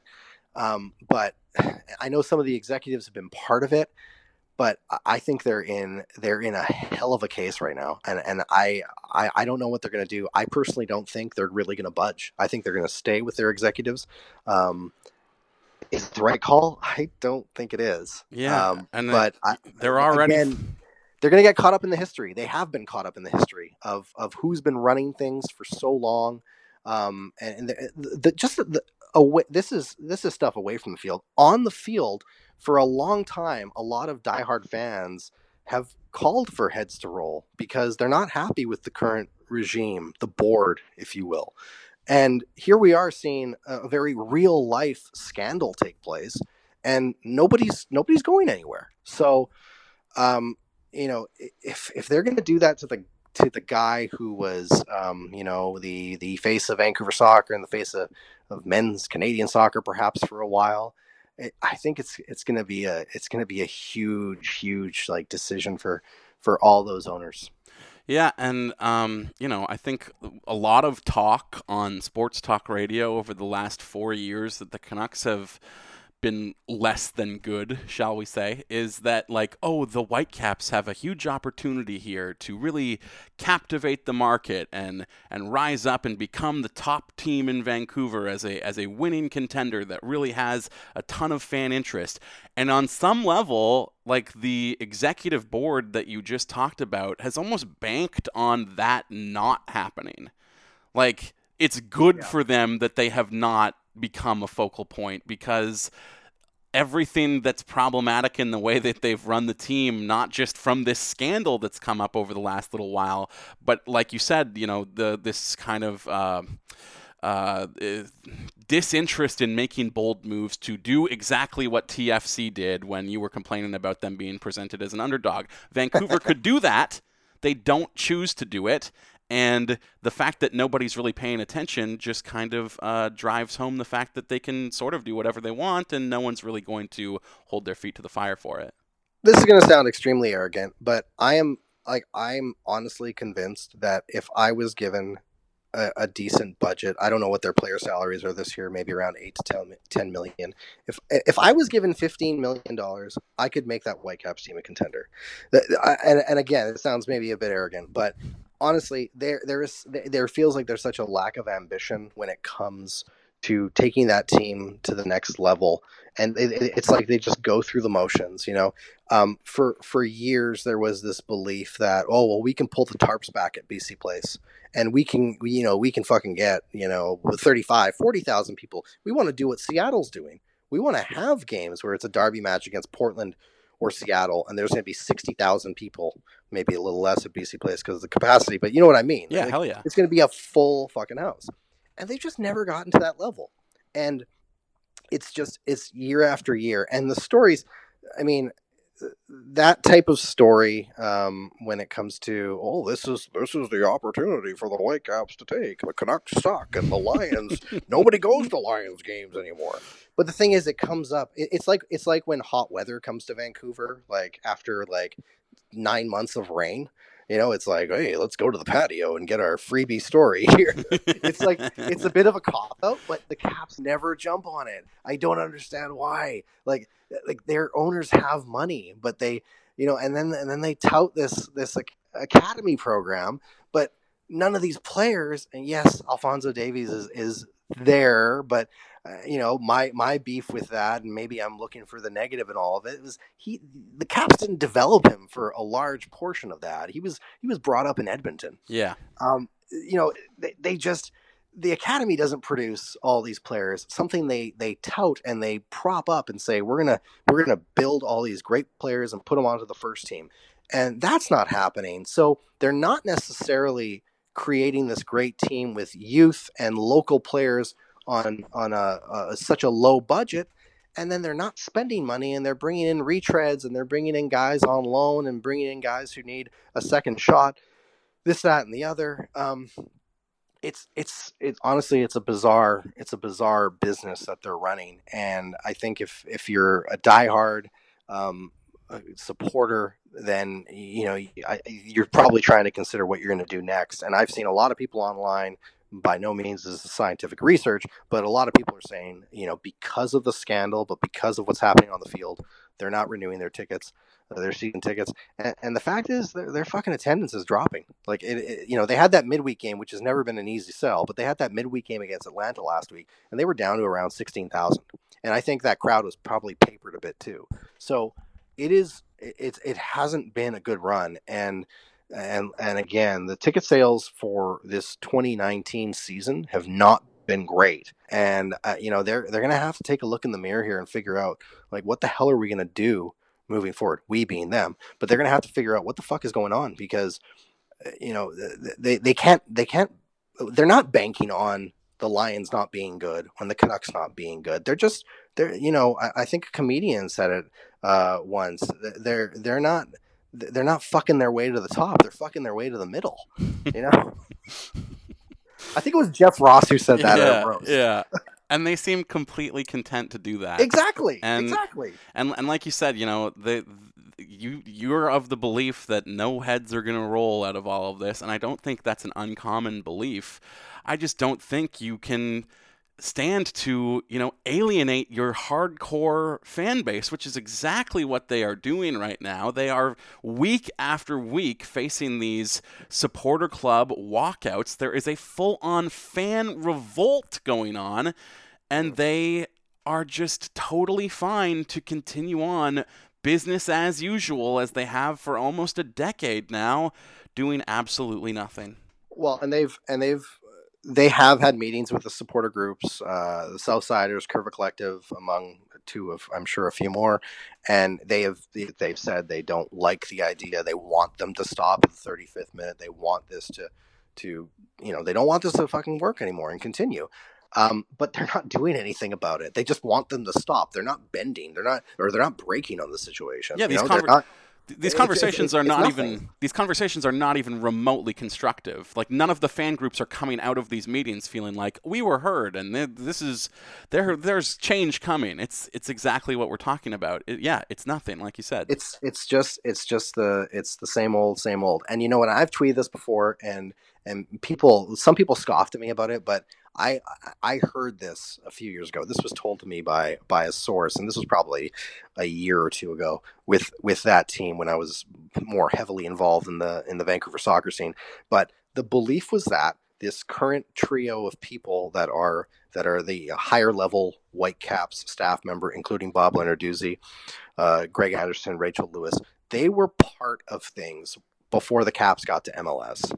All right, so they they've seen this shift from USL to the next league and the NASL and, before that, and the growth that has happened with with everything. And from an ownership standpoint, the belief is that well, they were here and we were this value and they're here now and we're probably worth i don't know 180 200 million dollars. They must be doing something right. That that's that's literally what i've heard. So I, again I don't think anybody's going anywhere. And we're just going to keep treading our wheels here and and I don't know what the next I don't know what the next thing is going to be. I'd, I'd love to see some movement on on this this whole off the field situation with with that scandal, but there's there's just so much uh, I don't know mud there. Nothing is clear at all, and it's they're not doing themselves any favors with how they've dealt with things uh, from a PR standpoint. Yeah, I'm, I'm I'm a pro wrestling fan, which is a difficult thing to be sometimes, uh, and also be, uh, you know, an ethical person who has political beliefs because, you know, WWE is uh, is is not the greatest company in the world. We'll say um, they're fantastic. What are you talking about? they, have got. Do they another, have that show in Saudi Arabia. yeah, they, yeah, they've got another Saudi Arabia show coming up two weeks from now. So Perfect. yeah, look forward to that because uh, they are just going to continue to take Mohammed bin Salman's money for the next decade and have no sort of ethical issues with that. But they depend on the idea that I think, you know, the Trump White House depends on on some level as well is that there's always going to be another fire started somewhere. The media attention will be diverted to something else, somewhere else, uh, yeah. every single time. And you don't always have to bend to the crowd because these things will just disappear. People will forget about them. And you, I mean, in a case like this, you kind of have to rely on the Southsiders, Curva Collective, these fan supporter groups to keep ba- uh, banging this drum because it is an uncomfortable story. And uncomfortable stories do not have a huge shelf life in sports talk radio. It's unfortunate to say. Well, and I'll, I'll just say this on it is, is the fact that um, when all of this came out, the the first blog post I want to say was in late February, and I had heard I had heard some rumblings back in January that something was going to happen, um, and and obviously I didn't have all the information uh, prior to that, but there were there was some news to me um, that something was going to come out sooner than later, so that comes out in late February, and I from here in in LA, I was reaching out to people that I I know in Vancouver media saying you should take a look at this. There's there's something here. It's good to see that there have been a few media outlets and members really uh, taking this head on. Um, a guy I know at News 1130, Martin McMahon. He's yep. been really he's been really pushing it, and I and I and I've I've told him. Uh, I've said right to him, like, this is great to see that you're doing this. Or, you know, it's it's awesome that you're kind of steering this right now because it needs to be out there. Um, but the, the the funny and crazy part about all of it is that th- there was a writer who I think is actually based in New York, so that's why he had some concern because he's on the continent. But he writes for the Guardian, and when that story from this writer based in New York went to the Guardian.com or whatever it was .co.uk, when that hit the web, that's when people took notice. It's like, holy shit, this big outlet is reporting about this little old soccer team in Canada. Mm-hmm. And that's when the floodgates opened. So that was the unfortunate part about all this. Really, the Guardian article was the one that took it to the next level. And it's just And- piggybacking this, you know, all these local reporters whose work is going to go Yeah, essentially. unnoticed, basically. essentially and but i mean I, I am glad that it's being talked about and and it's it's out there further but honestly i i, I just don't think the whitecaps are going to budge. I don't you know eh, when i when that news first came out and i think i tweeted as much i was like these guys are just fucking burying their heads in the sand and they don't they don't want to they're not moving. They don't want to they won't want to do much on this. And um, here we are and we've seen a couple shitty statements later and and all these fan walkouts and we're still kind of in the same boat Yeah, well, I- I'm uh, I'm kind of glad that we packed some laughs in earlier in, in the conversation because this is uh, a bit of a sad note to end on. and It's probably only going to get sadder uh, right here. In- in the words of Ralph Rantignago, that took a very hard turn.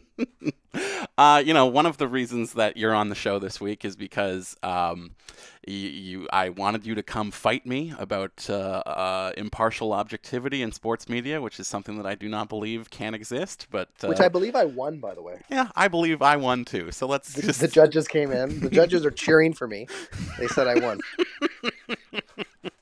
but, but another reason that you're on the show this week is that you and I have talked uh, a, a lot over the last couple weeks, and um, you know we've always kind of been friendly with each other for several years now. But um, you know since uh, since Jason uh, Botchford passed away, it's uh, there's there's a there's a hole in the DMs for um, you know not just me but a lot of people as well, and it's been nice uh, to be conversing with you on a semi-regular basis to try and um, you know fill this I- irreplaceable void uh, in our lives. But uh, you know, it's been talked about a lot that he had time for all kinds of different uh, media outlets, whether that's local indie podcasts or you know uh, any radio show that would have invited him on back before he was a TSN exclusive guy, and um, that included the show that you were making with, with Mike and Jason, whether it was evenings or weekends, whether it was the morning or, or midnight. He seemed to always uh, make time to come on that show. And as someone who was producing that show and booking guests and, and all the things that you were doing,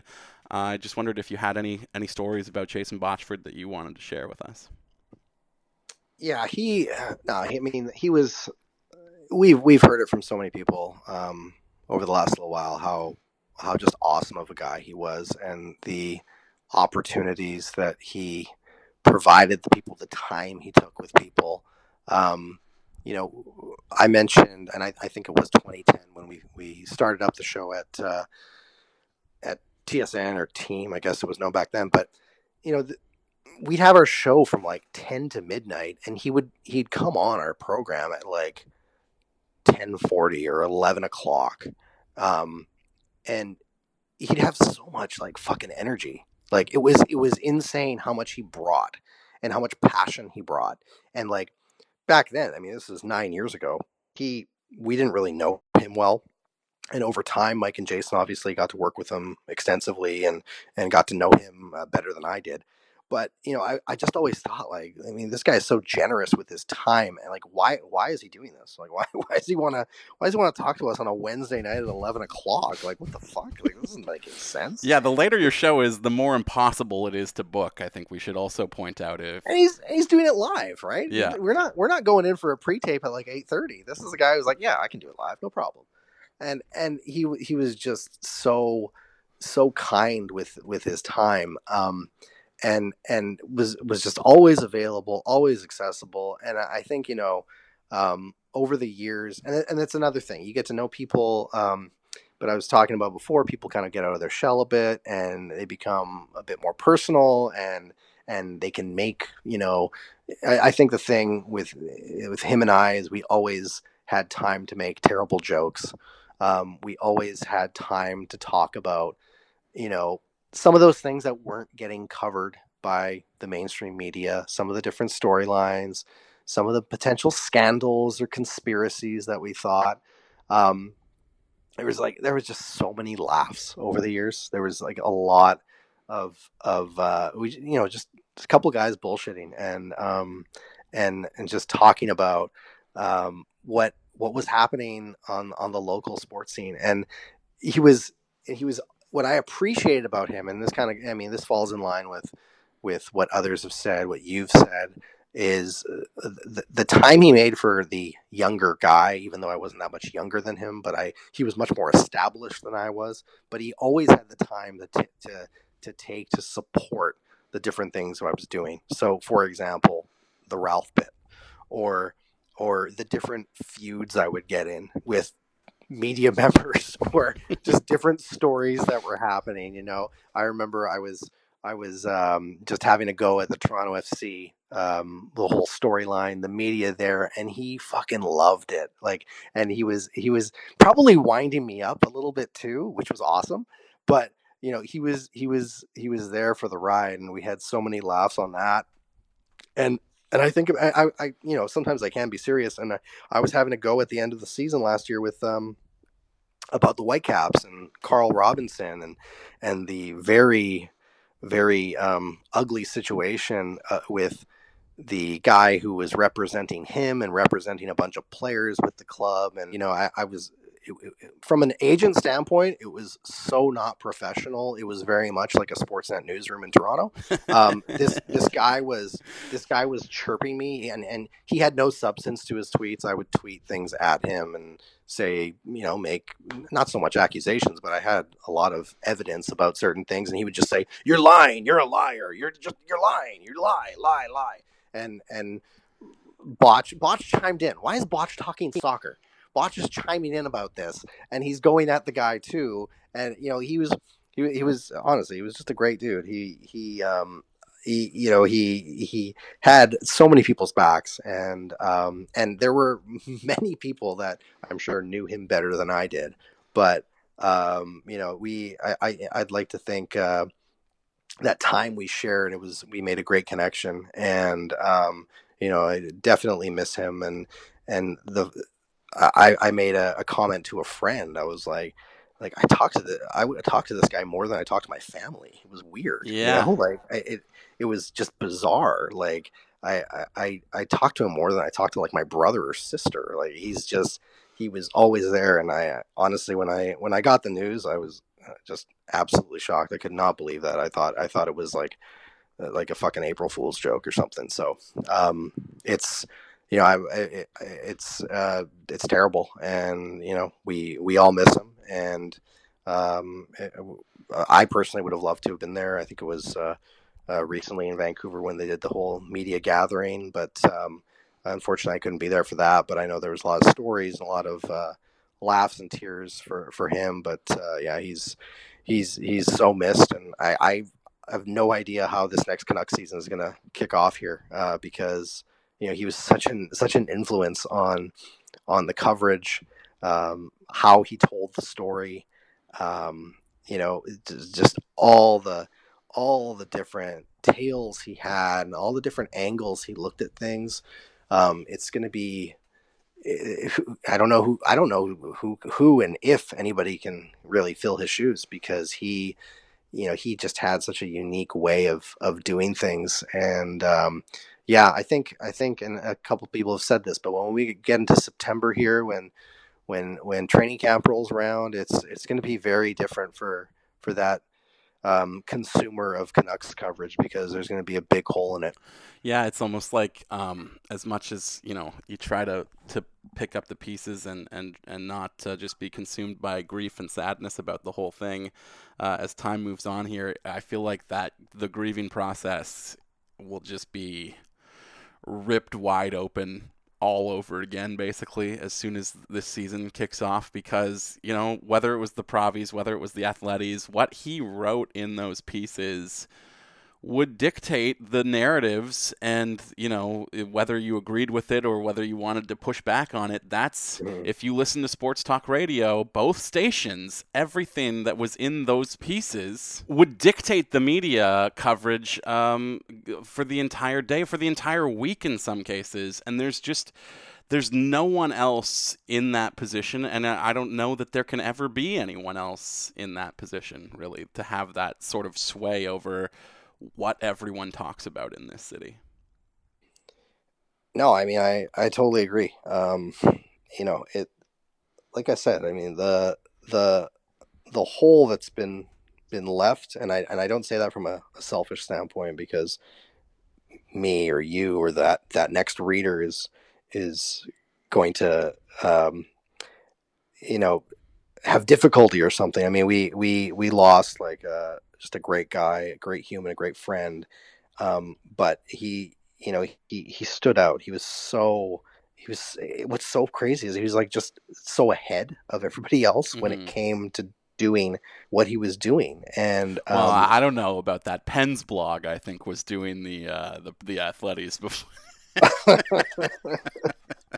yeah yeah yeah exactly um but you know what i mean like no, I mean, know. I, I fully and, agree. and he would appre- he would appreciate these laughs by the way I but know. I know. um it, it's it's just i it's gonna be tough it's gonna be tough for the next person because when when they do what's next there's gonna be that comparison and there's gonna be well the next person who might try something like that well he just wants to be like botch um but that's that's just something that that's uh that's so great from his point his standpoint uh, he was such a, a leader in in in that regard and how he uh, had that creativity and and that um, that mentality to do that um, is is unforgettable. And yeah, like just so I mean, so many so many funny times, so many laughs, so many jokes over the years, and uh, yeah, it, it's it's it's very weird. It's been a very um, it's been a very difficult what almost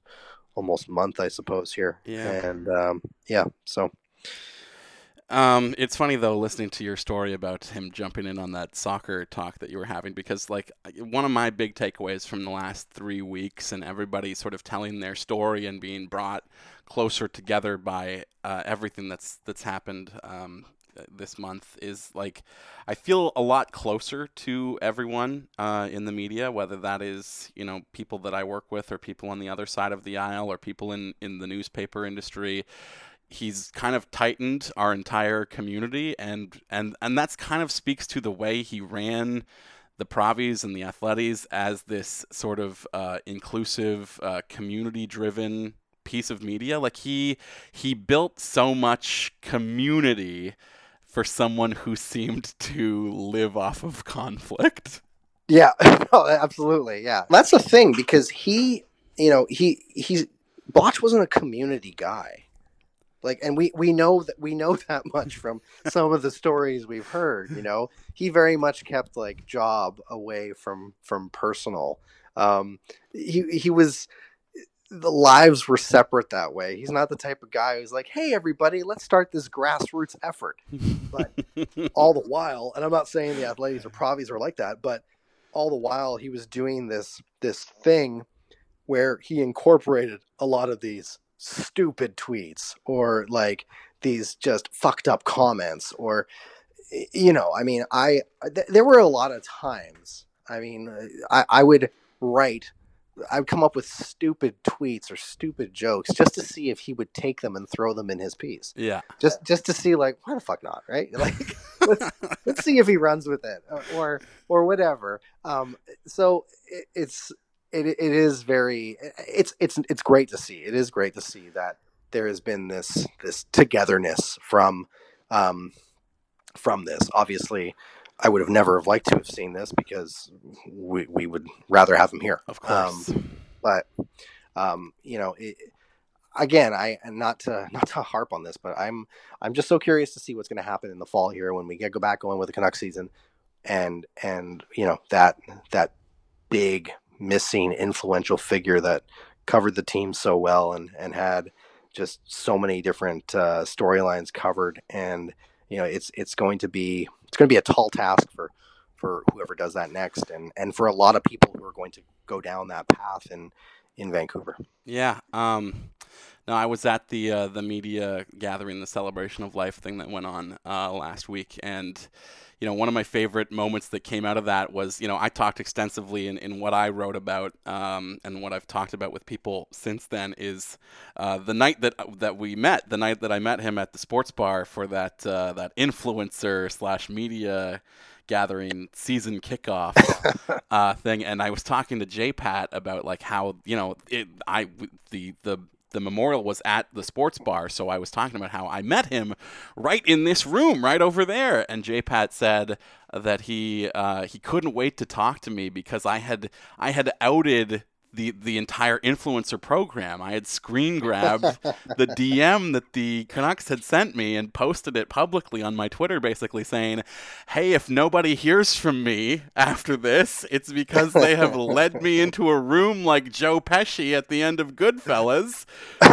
Send a party after me looking for me." And J Pat told me that you know just that that element of uh, expose and confrontation, he just lived for that. He fucking loved that I had done that, and he could not wait to talk to me about it. Well, I mean, do you remember? Do you remember the the shitstorm that he faced there for the whole Joe Thornton thing? Yeah.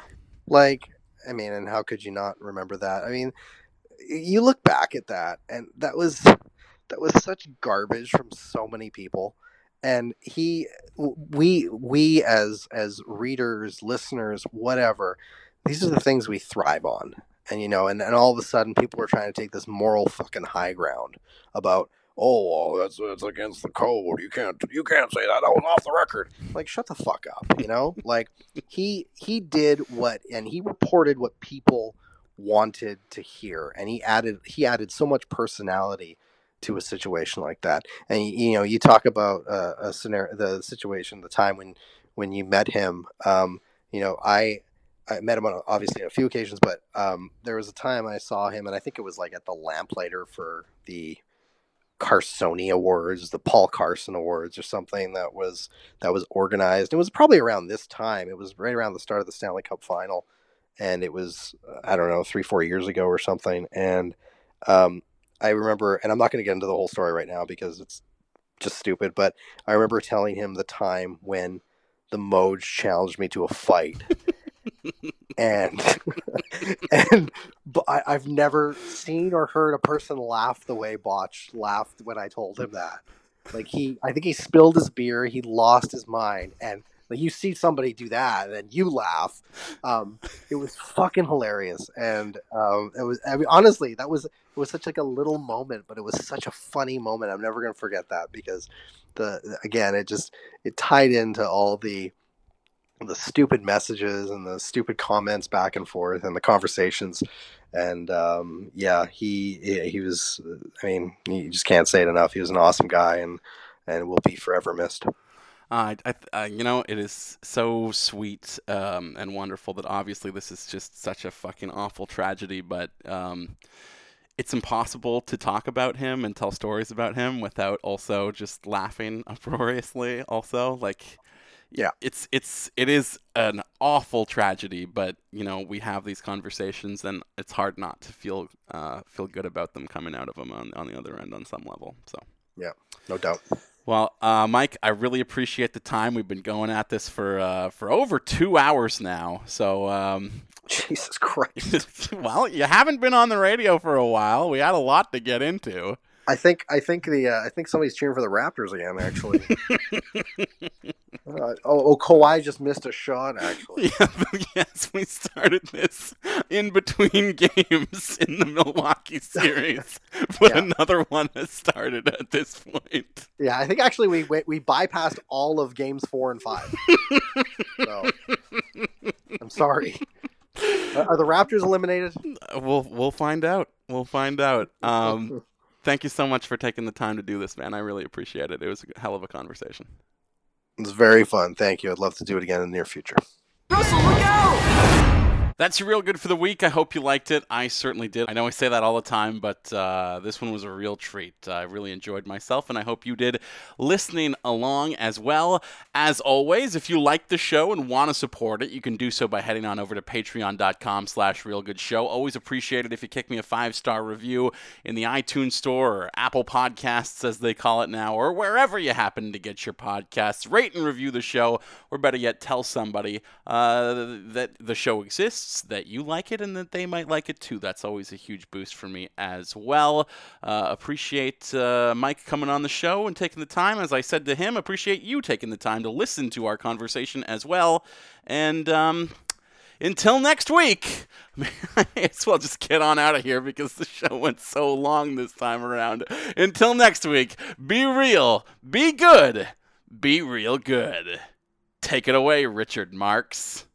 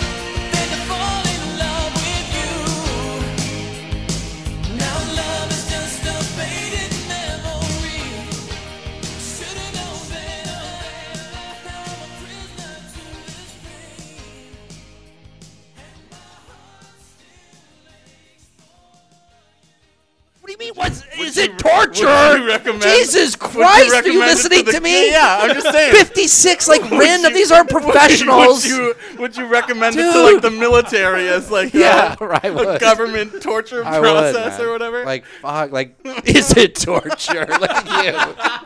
Fuck off.